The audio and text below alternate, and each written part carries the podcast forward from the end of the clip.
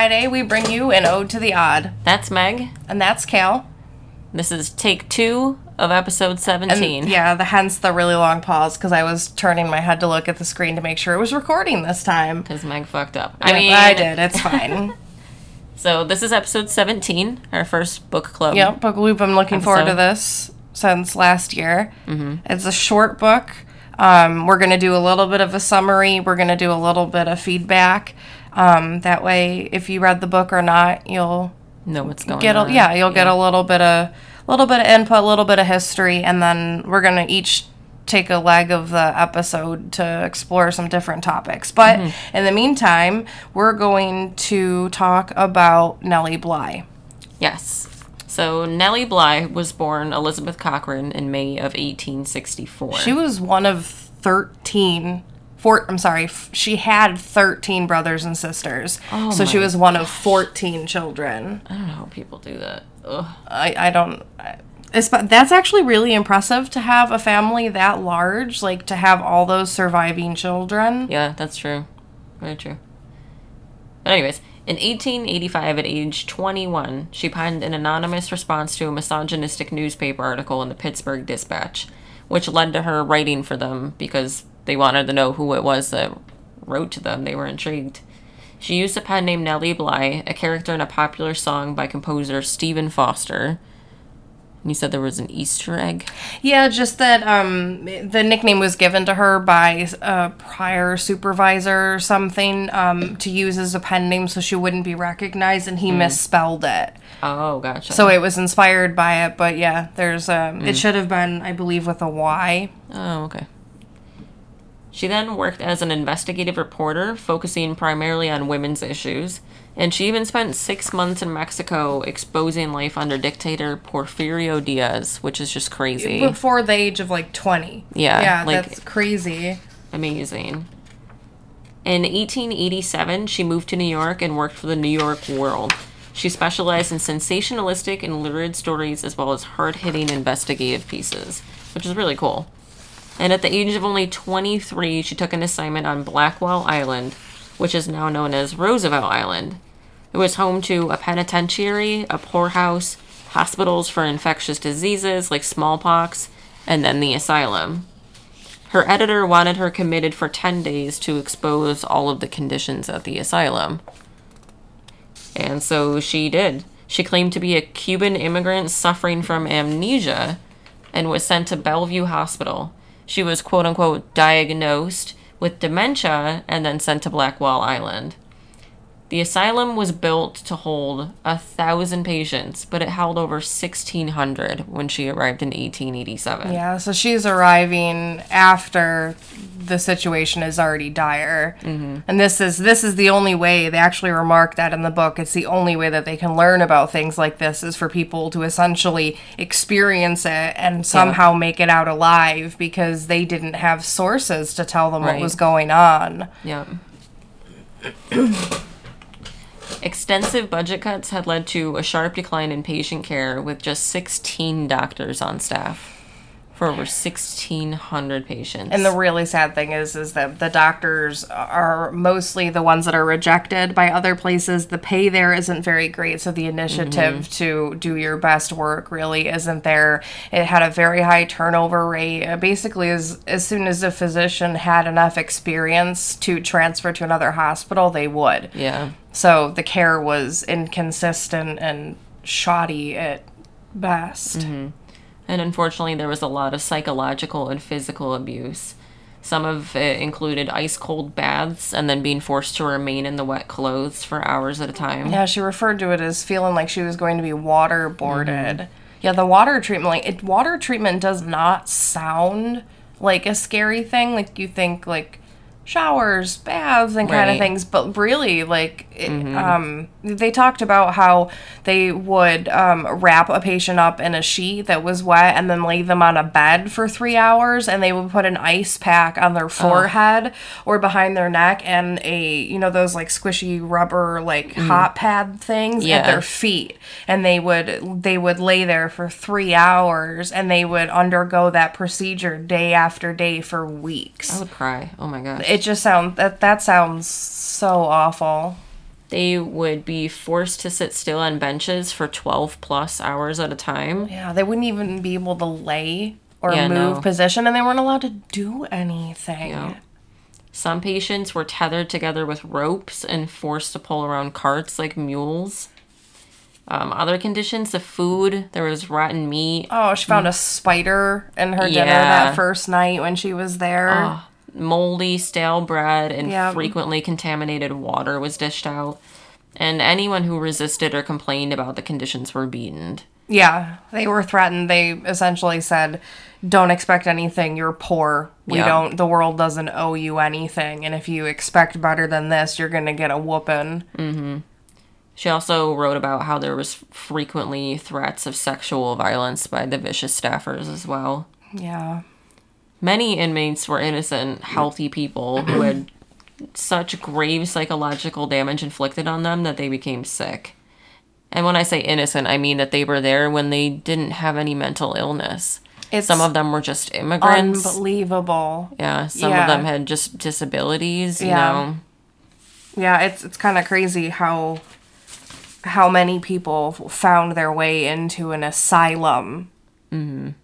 For so many different reasons that today we look back and think at it, they were committed to an asylum because they spoke only French. That's it. Yep. That's all. Yeah. Uh, or um, she just had a baby and she's not the same. We're gonna commit her. Yeah. You know, a- anything. I mean, yeah. there's a picture that went viral for a while that showed different reasons to be committed, and like reading a book was one of them. Oh my gosh. Um, I mean, and if you look at the history of it, it's believed that like spiritual, supernatural, they believe that being.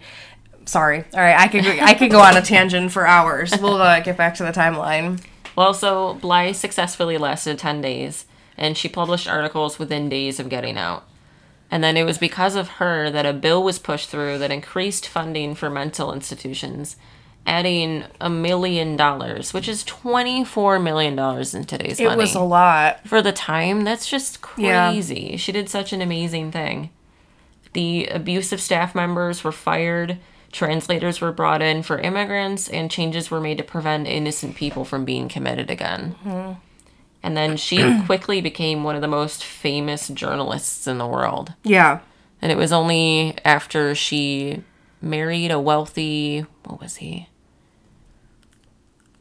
He was a wealthy something. probably industrialist.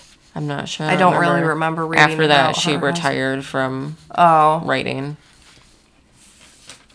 Yeah. The the um the papers that she published after she got out. Now, part of the book explains about how um the, her employer, the newspaper, pulled her out because otherwise she would not have been able to get out on her own. Yeah. She faked being insane to be committed and then once she was there dropped the act completely and didn't do anything and was on more than one occasion quote unquote diagnosed as being somehow mentally ill Right. I, it makes zero sense now you have you we we really have to kind of keep it in retrospect of the time frame that we're looking at Yeah. uh, the tea really bothered me too. Like how um, they were served tea with like the moldy bread and Oh, everything, and the tea had like a pink tinge, and it tasted like rust. I think they said. I ah. Man. and that um they they found it um bath day was once a week so she actually had to endure stripping down naked in front of everyone and then receiving a bath after a bunch of other patients some of who are actually sick and mm-hmm. might be carrying And ice cold, of course. and ice Yeah. cold and dirty Oh, man. I couldn't do it. There's no way. if you, I mean, when you read the book, it kind of seems I said this earlier and it's going to come out wrong. It kind of seems timid in comparison to what you would expect if something were to be published. I think now the expectations we know more about the horror. So reading this, I I was kind of taken aback by um I guess the length. I expected there to be a lot more writing for Yeah, her after agreed. being there for 10 days, but then I kind of realized that um I mean, what she wrote was just the tip of the iceberg. That doesn't mean it didn't happen. I mean, we know that other stuff happened while she was there. We know that she quotes um at the end about how difficult it was for her to leave everybody behind. She quoted, I think, saying that she was leaving them in a living grave because she couldn't help them. And that's just so sad to me that she made friends with multiple people who were obviously either not sick in the first place or just had something totally natural like postpartum depression or Right. anxiety or, God forbid, epilepsy. Mm-hmm. Yeah, it's um it, and it's I find her a very intriguing person too, and I enjoyed her writing. And at some point, we'll go on to read more about her. There's a book that's on Goodreads about her traveling the world. Oh yes. And so. I just find it so intriguing that she she's just a powerhouse. She went from like being di- undercover Mexico and then Yeah. into the asylum and then also in here she went undercover to find out about the um it says the active industry in New York City that sought to find women husbands. She went undercover for that. That's awesome. And then on another occasion she took on baby buying. oh my gosh. And this is all at a very young age. Like Yeah. I I'm just astounded that some of people that we talk about are so young and they know what they want to do and they're doing these amazing things at an Mm-hmm. Age where most of us are still figuring out, you know, what we want to do. yeah, I think I read that she traveled the world. She was the pers- first person to do it by herself, and she beat the record at the time by ten days. I, I want to say she did it in eighty. In oh, in 80 days. Yeah, she wanted to she wanted to be um she wanted to do it faster than Jules Verne's character. Hmm. Um yeah, and that was in 1888 at the age of 24. She flew around the world by That's my age. That's just oh man. Damn, Nelly. Yeah, and she would send back, if I remember correctly, because I read enough to. I want to say that she sent back messenger birds, like throughout her trip to people that she was associated with at work so they could write about it in the newspaper. And it became a huge betting pool of if she was going to do it because she was actually competing with somebody. So maybe it'll be a topic that we pick up at another time. There's, she seems like a very interesting woman. Definitely. So, and when it comes to Blackwell, aka Roosevelt Island itself, there's a really long history. Um, and I find the history of asylums and institutions really, really interesting. So I could go on about it forever, but I'm gonna cap it to make this a, you know, just a shorter episode. But if this is an interesting topic, I highly recommend that after you read 10 Days in a Madhouse by Nellie Bly, that you read Damnation Island by Stacy Horn. And it really goes into good but not overdoing it detail about the history and about these institutions because it wasn't just um, an asylum on Blackwell. It was actually a two mile strip of island that had a lunatic asylum, an almshouse, which is for the poor, two penal institutions, and then there was over half a dozen hospitals for inmates. So it's like a whole like little hospital village kind of thing going on.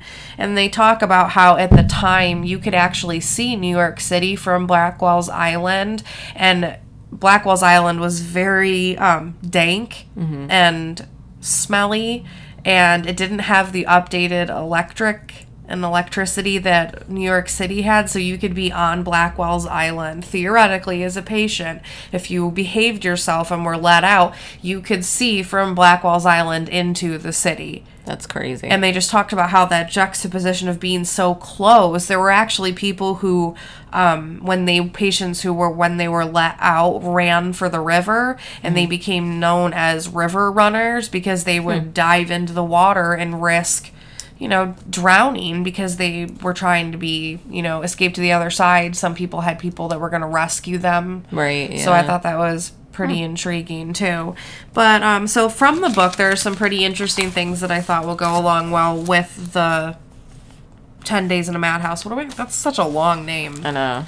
I'll just start calling it Ten Days, I guess. That works. So the city the history of the island from our point from like the white settlers perspective starts in 1828 when the city bought the island for $32,500 um there is a history before it. It is significant. It's only not being talked about because we're looking at a micro history. We're really just looking at like a couple of eras of this island. Right. So that's like not a lot of money at all. Thirty-two thousand dollars for that whole island, and then Yeah. that's where they had all of those buildings, and it was a great source of income. And I mean, it became a bragging point um, for the people who ran the asylum how inexpensive it was for them to house these people and feed them and everything. It's it was like a bragging right. It's really gross and that I can't find another word that like it just makes me feel scummy when I was reading about it.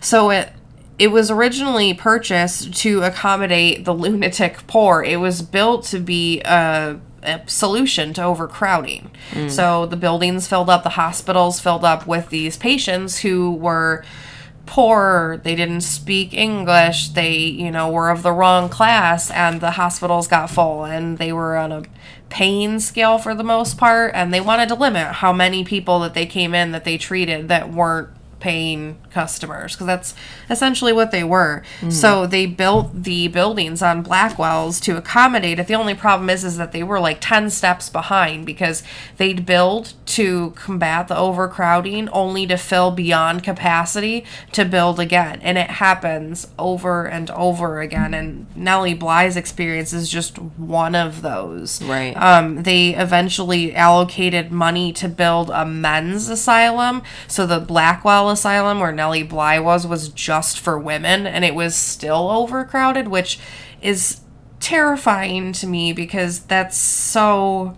We would be there. I mean, you're Oh, yeah. outspoken. You have really bad PMS. Like you're there. Um, there were multiple instances in Damnation Island where there were husbands who came back from trips. I'm assuming probably more well to do because they could afford a lawyer. They came back only to find their wives locked up in the asylum, beaten, starved, and were able to fight to get them out, but they had left on a work trip. You know, and were sailing to Europe or something, say, and so somebody at their estate, at their home, got rid of the misses while he was gone and in a, in a lot of instances they didn't save them soon enough because they were so malnourished Right. um, that there was really nothing that they could do Ugh.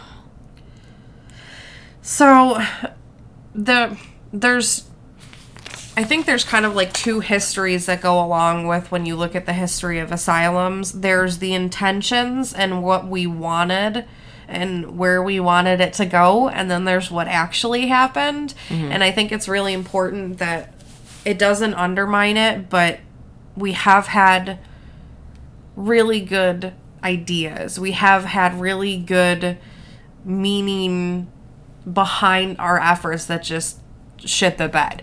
You know, we really did want to provide for people. We really did want to care for them. There was this whole movement of asylums in this time period that um, these grand, beautiful institutions were meant to be therapy, um, open, light, you know, very comfortable places for people to recover.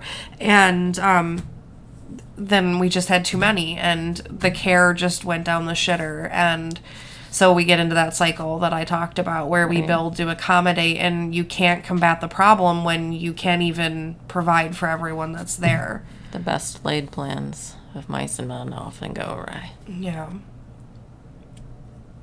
I haven't read that book in forever. This is it's so not really uplifting kind of information, but so up until this point going to prison was where you would go if you were considered insane. Now again, insane really only meant that you could have bipolar disorder, you could have depression, you could like to read Yep. you could want to have a job um you would and you would go to prison um there was also one point in time where they believed that lunatics didn't were not affected by temperature so a lot of these institutions were not properly set up to warm them in the winter and cool them in the summer, especially in places like New York City. I mean, anything that's, you know, northern mm-hmm. America for anybody who's not, especially, we get lots of fucking snow and it's really fucking cold. We can't have. You know, you can't have houses that are insulated up here. You can't, you know, we have attics and basements to help add to it. You can't get through a winter without. But they did, and that's what they had a lot of times. They talked about it in the book. They would get a really thin shawl and like a really worn down dress, and that was all they would have, except for maybe a wool blanket and a straw mattress. Which straw mattress so gross. Ah, all I can think is just plague like plague. So Nellie Bly wasn't the only one that actually visited the asylum. Um, three years after all this went down, Charles Dickens visited, and he wrote about it, and it was. It was the your worst nightmare and more if you're familiar with history of mental institutions. Um, and there's two reasons why I think it's important and I'll stop after this, that it failed. And I think this is important because if we don't study history, we're doomed to repeat it. Right. So right off the bat, there's two fatal flaws that Stacy Horton points out. And one is that the commissioners appointed to manage the institutions um, underestimated the need. I mean, mm-hmm. we've talked about this. I mean, but it cannot be said enough. It's a miscalculation they would make repeatedly as the Ireland grew to accommodate an average of 7,000 people. When you combined the the there was a building called the lodge, you had the asylum, you had the workhouse. It's it's Right. crazy. So they just constantly tried to keep up. That's all they could do. It was just maintenance. They were treading water. And then the second is the fact that the people that they put in charge of the asylum were the same people that ran the penitentiary, uh, which is should be setting off like all sorts of warning Alarm bells, signals yeah. in your head because yes um, they actually even though the laws stated that you were not to put a mentally ill person with a criminal uh, it still happened all the time. I mean, um, when the asylum overflowed, they would bring the people over to the prison. At one point, they had prisoners from the penitentiary over at the asylum acting as nurses and doctors Oh my gosh. and it went as well as you imagine it would. I don't even need to explain it because Right. it was just really bad. Um, and so again, that's where you see we have the same issue right now. There's that corporate greed because it's a money making institution instead of a service to people. So it's yeah. I mean, here's where we talk about how um, they were bragging. They were down to 18 cents a day and they were proud of it like it was some first place trophy or something and So messed up. it's that greed and yeah. Not saying much but there's a whole lot of swearing going on in my brain right. Yeah. it's just it's it's a very depressing but um I think in order to really appreciate something you have to kind of understand the history and I've gotten to a point in my mental health where I'm very thankful for where we are today and I know we still have a really long way to go but being so involved in mental health now I like researching it I like I don't know, there's something comforting to me about seeing how everything that's happened up until this point got us to where we were and maybe it's me just kind of making myself feel better, but I feel like we've made advancements and people there's people sacrificed for it and I want to appreciate it like it deserves. Agreed. There we go. Absolutely. Yeah. Well said. So there's a lot of t- references to Blackwell's Island throughout history throughout I mean I'm sure if there's anybody around New York City they know more than we do. Um I highly recommend the book. There's other accounts of Nellie Bly in pop culture and um one of the biggest ones is the season of American Horror Story. Yes. So I'm going to touch base on that a little. It's the second season, which is Asylum. And for anybody who doesn't know what American Horror Story is, it's an anthology series on FX that centers on different characters and locations each season. So the second season came out in October of 2012, and it takes place at Briarcliff, which in the show is a former tuberculosis hospital, and it becomes an insane asylum run by the Catholic Church, which is exactly what you want. And in it, Lana Winters, who is played by the amazing Sarah Paulson, is a reporter that's ahead of her time who gets committed to expose the horrors there. Mm-hmm. This takes place in 1964, which is significantly later than That's- Nellie's. So for reference, um, Nellie Bly, like a lot of the types of things that didn't get talked about in her expose, I think is the correct term, is that um, there's like all the restraints that they were legally told they weren't supposed to use, like straitjackets and cuffs and stuff. Um, they still use them on a portion of the population, but what wasn't recorded was like chemical restraints, like um, uh, uh, gosh, at the time, I mean, I think I have it written down, but I could just guess off the top of my head. Morphine, opium, laudanum, chloroform, maybe, depending on the year. Hmm. Oh, yeah. I mean, so they never wrote down when they like would Oh, give not, these yeah. drugs to people. So um, that's that's the Nellie Bly timeline. The timeline for Sarah Paulson's character is more of like the electroshock therapy um, lobotomy Is that that time frame so that's where you get that that modern fear of Yeah. they and it's fucking creepy Like, hey kids, it just gets worse. um, so at this at Briarcliff Manor, the day-to-day administrator is Sister Jude Martin, played by Jessica Lange, who is a queen. And at Briarcliff, some of the things that Lana exposes that are similar to Nellie, um, there are me- medical experiments done by the in-house medical officer, Dr. Arthur Arden, who was played by James Cromwell, who a they had that like round office right Yeah. oh that, he's a fantastic actor. it was very creepy Mm-hmm. there's abuse and cover-ups like in it oh man i can't think of her name right now chloe sevigny Sav- however you say it she plays a character named Shelley who is omitted for essentially being a quote-unquote whore chose words not mine because Yeah. she's sexual she Yeah. enjoys sex they commit her because of that and like you said, electroshock therapy was used um, for homosexuality. Mm-hmm. That was one thing that was big in the show because Lana was a lesbian. Mm-hmm. They used exorcisms because it's the Catholic Church. yeah And shock therapy. And at the end of it, Lana survives and becomes very famous. yeah She writes a book, and the show ends with her old doing interviews and, you know, everything like that. So a lot of similarities. isn't that the same character that comes back at the end of was that Roanoke No. No, it It was- is the psychic that she plays. I think that's what you're thinking about. I kind of wish I hadn't asked when we were recording because I'm thinking of something specific, but I feel like it's escaping me. I don't know. I've, I've, mm, I, because I haven't watched any of the seasons past Roanoke, and I want to say that Lana Winters was in another season besides Asylum. Hmm. I don't. Not that I can remember. I know she plays the psychic in more than one season.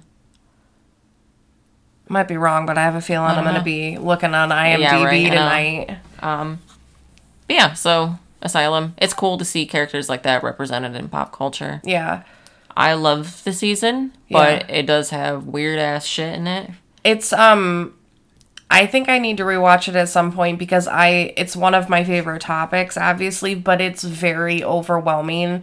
There are a lot of storylines that overlap, Yeah. and there are a lot of triggers, which Yeah. fucking surprise it's american horror story but Right, like if yeah. you have triggers about anything that could happen in the Mm-hmm. in the season i think just recognize them ahead of time because i don't think i was prepared it was Yeah. they do they their episodes pack a lot of punches with hitting you know taboo topics and Mm-hmm.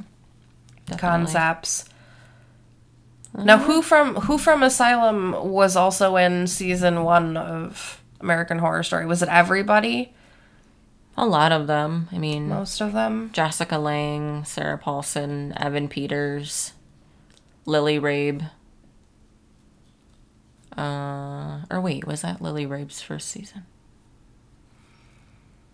I think it's, but um, I don't think it really matters. But I think No, that's but- that's the good, like the good chunk of Uh, like yeah, the yeah. seasons where you get like the original cast Mm-hmm. that really pulls off what it is because it's not just like a show that focuses on different people at different points in time. It takes the same cast and spins a completely different season, and everybody gets a new role. And Oh no, she was in Murder House. Sorry, no, it's okay. she was Mrs. Montgomery, the original owner's wife. They did the thing in the basement. Oh, yeah, yeah. yeah, yeah. Okay, sorry, that was really No, bothering no, me. you're fine. yeah, the first season was uh, was Murder, Murder House, House. so it's Haunted House. Yeah. It's a good first season to get into. Two Still lots of triggers. Oh though. yeah, absolutely. Lots of triggers. I think that's just like a yeah. if it were the like 90s or the early 2000s and it, you bought it, it would have that like parental advisory sticker Yeah. that all the music used to have on it. Which like people are like, but it's on FX. And I'm like, yeah, but it has fucking horror in the title. Like Yeah. you have to expect, Yeah. you know, don't tread lightly. Stuff, yeah. It's it's meant to be this way. They they push buttons on purpose. They Mm-hmm. test the limits, and uh, they've pushed me too far a couple of times. There were a couple of times that I've given up because they Ugh. they pushed buttons. And yeah, you haven't even watched Cult. Oh man. is that the political one? Yep, I that's cou- the one I- with the shooting scene in it. it started it started playing automatically after Roanoke finished and I didn't really realize it. Um, and then when I realized it, I was like, nope, fucking nope, not Yeah, nope. not fucking dealing with this again. Nope. 2020, I really want to focus on the glitz and glam instead of the politics, which I know is an ignorant statement. But guys, it's only an hour a week. Just give it to us. There's enough politics. yeah, there really is. Well, and you look at like right now, we've got the political situation, we have the outbreak of coronavirus, and it was the 99th anniversary. No, yes, 99th anniversary of the liberation of Auschwitz and the concentration camps. So this has just been a very um, dark week. And the koalas. The platypi? What's happening to the platypuses? That doesn't sound right. I know it doesn't. That's why I said pie. Is it just platypus? I, it probably is, but I feel like platypi is fun. Like it's moose and moose, but don't you wish it were like moose and like meese or mooses? Gooses? Yeah. Gooses. Geese actually are disgusting, and they are they can carry the flu. I like geese. Gross, but yeah, no, the platypi. Platypus. platypus are they're just suffering too because of the whole area of the um it's not just like the habitations that are being burned it's the whole area is so whole hot yeah. yeah. and a lot of them are breathing in like the second hand I never thought about where platypus live. I hadn't either but I also have to admit that I didn't know they were real until last year like Oh. the narwhal I thought they were fake listen they lay eggs they're duck billed they're warm blooded right and they're poisonous Yes. they that doesn't sound cool. real like if i were to say to you i have this creature if i had described a unicorn it would sound more realistic than a platypus because we have Okay, yeah, I'll give it- I'll give you yeah that. i didn't think it was real i mean hey there's like those giant face-sized spiders in australia that Oh, yeah, jump no, there's sometimes ignorance is bliss That's for sure. Oh my god. so Well, Nellie Bly Elizabeth Cochran, thank you Yeah. for your work and badassery. Yeah, I like recognizing the people behind the movements. I mean, progress was still slow, and her expose didn't fix things. I mean, it was a lot of money, but it needed a lot more money. Not just crediting her work at all, but the reality is, is that um, that was the extent of what I feel anybody was capable of doing at that point in time. Like she did Oh, it. That's, definitely. There's yeah. there's nothing else that I can think of. I mean, yeah. yeah. And, how young she was. Yeah, I know. I can't get over how young she is. I feel like I'm not that much older than her, but it just it feels astonishing to me because Yeah. the thought of following up being locked up in an asylum for 10 days and the same year going undercover again Mm-hmm. and then flying around the world alone. That that's terrifying. I watched that Aeronauts movie with Eddie Redmayne and Nope. Nope. Um yeah, they were in the f- Nope. Why do I keep wanting to say Felicia? It's not Felicia. We're watching Eureka and Felicia Days in it, so I keep saying Oh. that. But um yeah, not love her. Felicia. I don't know. I haven't seen that. um it's on Amazon. I thought it was like a movie, like a movie theater movie, but it came out on I think it was when they came out on my birthday. And I love Eddie Redmayne. He's so great and him and the adorable. actress are in the theory of everything together. Oh, okay. yes, yes, they're yes, yes. in this together, and it's based on a true story, so it's like historical fiction. They break the record for going the highest that someone has ever gone in a hot air balloon. Oh, wow. It was like, it was really well done. It hmm. was. I was thinking it was like you know two hours in the movie. I'm like, oh my god, they've been gone for like three weeks. They're gonna starve. It, they were gone for like three hours, but they went like higher and like they're they almost die multiple times. And the fact that they survived it all, and then like what they were able to do with the information that they gleaned Yeah. from their discoveries and everything. Oh it's gosh. oh my gosh, it was crazy good. He, I mean, Eddie Redmayne could play anybody, and it would be worth watching. Trying to end it on a light note, but that's Yeah, we got really- sidetracked mostly. yeah. Well, next week we'll be talking about. It's nope, that's still January. We're into February. oh, snap! Snap. I don't say that. Crap. Gold pop. Yeah, I don't know. Crapple pop. Crackle pop. Crackle pop. So let's see. So we have some really good episodes in store. We try to Syphilis. We, that's Valentine's Day. Keep it under wraps. Next week, we're talking about vampires, tuberculosis, and being buried alive, Yeah. which I am super excited about. That'll be a good one. I lived in a former TB quarantine building.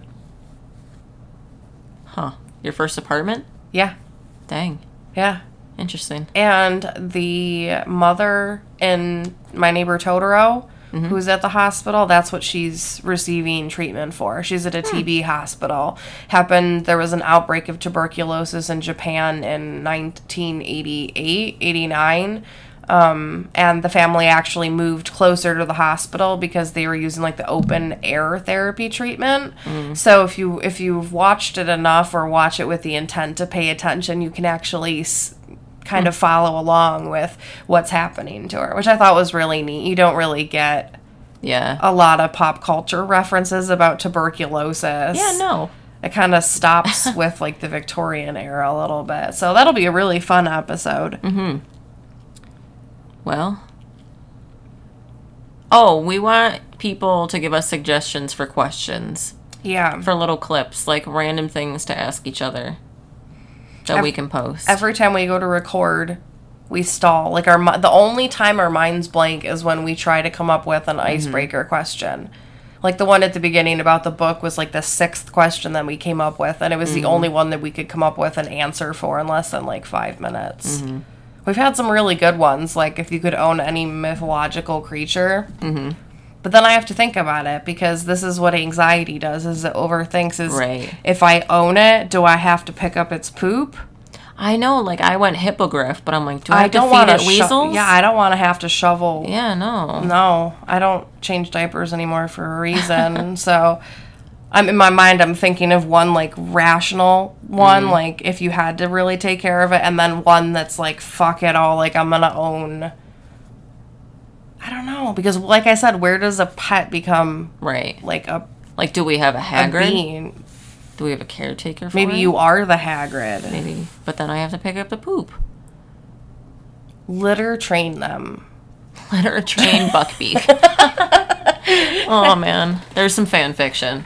Somebody make that happen. uh, all right. All right. Well, this is episode 17, and we will be back next week. Bye.